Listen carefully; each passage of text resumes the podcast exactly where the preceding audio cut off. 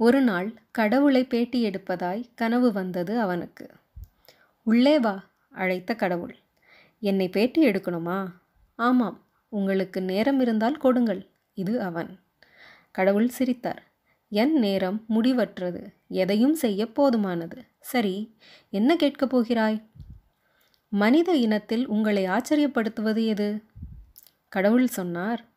மனிதன் ரொம்ப நாள் குழந்தையாக இருக்க பிடிக்காமல் சீக்கிரம் வளர்ந்து பெரியவனாகிறான். ஆனால் வளர்ந்த பிறகு குழந்தையாகவே நீண்ட காலம் இருக்கிறான். பணத்துக்காக உடல் நலனை இழக்கிறான். பின்னர் இழந்த நலத்தை திரும்பப் பெற எல்லா பணத்தையும் இழக்கிறான். எதிர்காலத்தை பற்றியே எப்போதும் கவலையுடன் யோசிப்பதில் இப்போது வாழ்ந்து கொண்டிருக்கும் நிகழ்காலத்தை மறந்து விடுகிறான் நிகழ்காலமும் எதிர்காலமும் அவனுக்கு இல்லாமலே போகிறது. சாகாமல் இருக்க வாழ்கிறான். ஆனால் வாழாமலே சாகிறான். கடவுளின் கைகள் லேசாக அசைந்தன. சில நொடிகள் மௌனம். ஒரு தந்தையாக இந்த பூமியில் உள்ள உங்களின் பிள்ளைகளுக்கு சொல்ல விரும்பும் வாழ்க்கை பாடம்தான் என்ன? மீண்டும் கேட்டான்.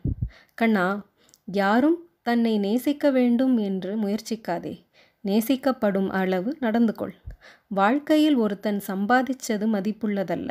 அதை எப்படி சம்பாதிச்சான் என்பதிலேதான் அந்த மதிப்பிருக்கு. ஒன்றை விட ஒன்று சிறந்ததென்று ஒப்பிடுவதே தப்பு. எல்லாம் இருக்கிறவன் பணக்காரன் என்று நினைக்காதே. உண்மையில் யாருக்கு தேவை குறைவோ அவன்தான் பணக்காரன்.